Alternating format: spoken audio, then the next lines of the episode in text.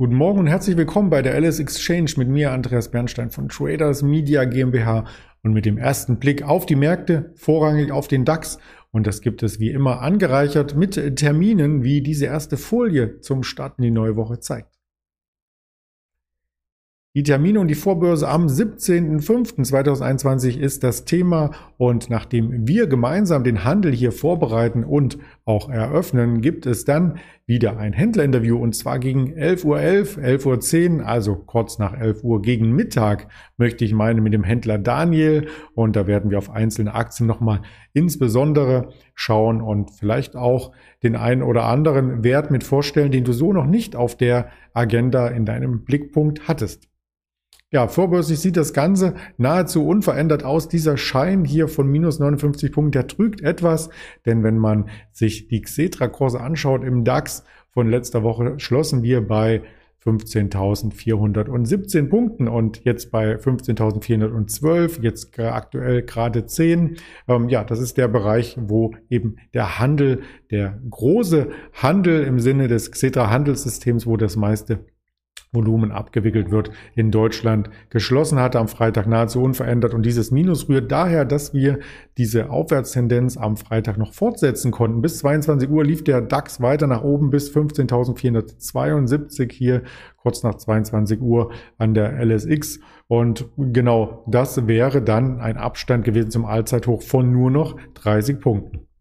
Im Xetra-Markt Tageschart sieht man das sehr, sehr deutlich, wie dynamisch auch diese Bewegung einherging am Donnerstag am Christi Himmelfahrt mit relativ wenig Volumen. Erst noch einmal zum Tief der Vorwoche in etwa 14.820, 830 Dort stabilisierte sich der Markt, konnte sich abdrücken und charttechnisch dann einmal durch die gesamte Handelsspanne hindurchlaufen. Jetzt sind wir hier auf dieser Abwärtskante wieder zurückgekehrt, auf diese Kante aufgeschlagen und hier trennt sich, wie der Börsianer zu sagen äh, mag, die Spreu vom Weizen. Also marschieren wir hier durch, dann sind die Allzeithochs um 15.501 hier zu sehen ähm, das nächste Ziel. Und wenn es nicht gelingt, dann vielleicht auch wieder die Range, vielleicht tiefere Kurse.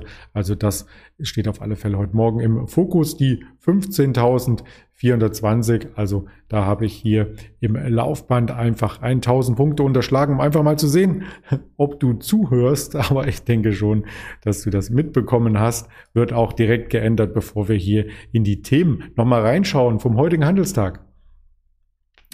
Die Tagesschau berichtet unter anderem von den Pleiten von kleinen Firmen. Das ist nichts Neues. Der Insolvenzschutz war ja viele, viele Monate im Lockdown aktiv und nun könnte es eben zu einer Pleitewelle kommen. Die wirtschaftlichen Verwerfungen in der Pandemie sind noch gar nicht richtig diagnostiziert. Man kann nicht abschätzen, wie viele Unternehmen es trifft und vor allem wie viele Arbeitnehmer. Ein Teil davon ist ja noch in Kurzarbeit und hier wird es vor allem bei ganz kleinen Firmen problematisch und Einzelunternehmen, die großen Firmen, die können das ein Stück weit abfedern und den großen Firmen, wie zum Beispiel dem Automobilkonzern, wie wir in den letzten Quartalszahlen gesehen haben, ging es ja gar nicht so schlecht. Aber hier geht es vorrangig um die, die kleinen, es geht um den Friseur um die Ecke, es geht um den Imbiss, es geht um Restaurants und vielleicht auch Kinobetreiber und aus der Kunstszene natürlich ganz viele Kleindarsteller, Kleindarsteller und Künstler, die hier ähm, einfach keine Chance hatten in der Pandemie Einnahmen zu erzielen. Etwas größer gefasst, muss man auch auf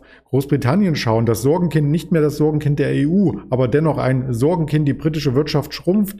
Es gab jetzt ähm, aufgrund der Impfungen über 50 Prozent der Bevölkerung ist geimpft. Schon die ersten Freigaben, also die Reisebeschränkungen wurden erst einmal zurückgenommen, aber jetzt wieder verschärft, weil eben die indische Variante des Coronavirus dort einhergeht und sich ausbreitet. Da hat man etwas Angst. Also die Reisebeschränkungen sind wieder angehoben worden und die britische Wirtschaft leidet noch immer unter dem Lockdown, unter dem Brexit natürlich und unter ganz äh, vielen Menschen, die einfach das Land verlassen haben. Ganz viel Innovationspotenzial ist verschwunden und so sank das Bruttoinlandsprodukt im ersten Quartal deutlich, während andere Bruttoinlandsprodukte bei großen Industriestaaten zunahmen, ja, und äh, hier auch die Prognosen erhöht wurden. Teilweise ist es in England eben nicht der Fall. Das sollte man auf dem Schirm haben, weil auch unsere Exportfirmen mit den englischen Konsumenten eng verbandelt sind. Der dritte Punkt, den ich kurz ansprechen möchte, ist, der Benzin, ähm, ja, Streik ist es nicht, aber es geht darum, dass eine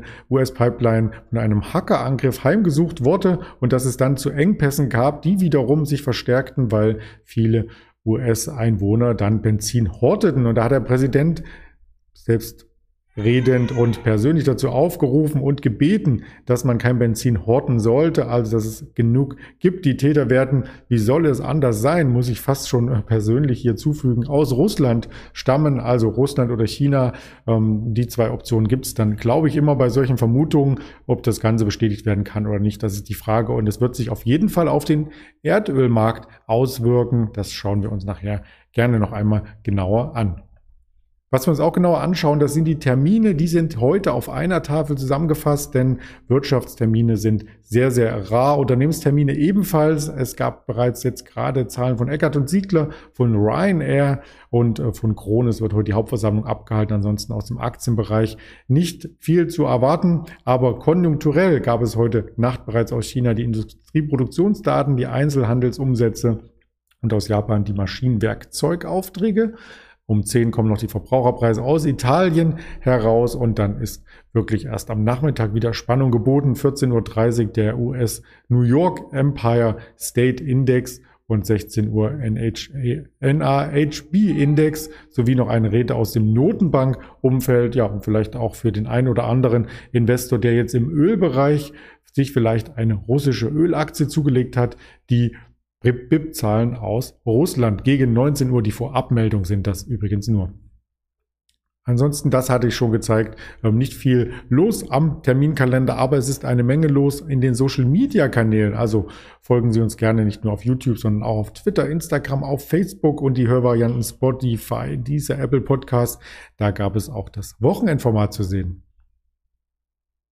Und da ging es insbesondere um einige Technologieaktien, ähm, wie zum Beispiel eine Amazon, eine Etsy, eine Netflix hatten wir analysiert und nochmal die Zukunftsaussichten dieser Unternehmen herausgestellt. In diesem Sinne schauen wir auch in die Zukunft auf die Markteröffnung gleich, Cetra 9 Uhr und dann das Interview mit dem Roland, mit dem Daniel sogar heute kurz nach 11 Uhr. Ganz herzlichen Dank und bis später, Ihr Andreas Bernstein.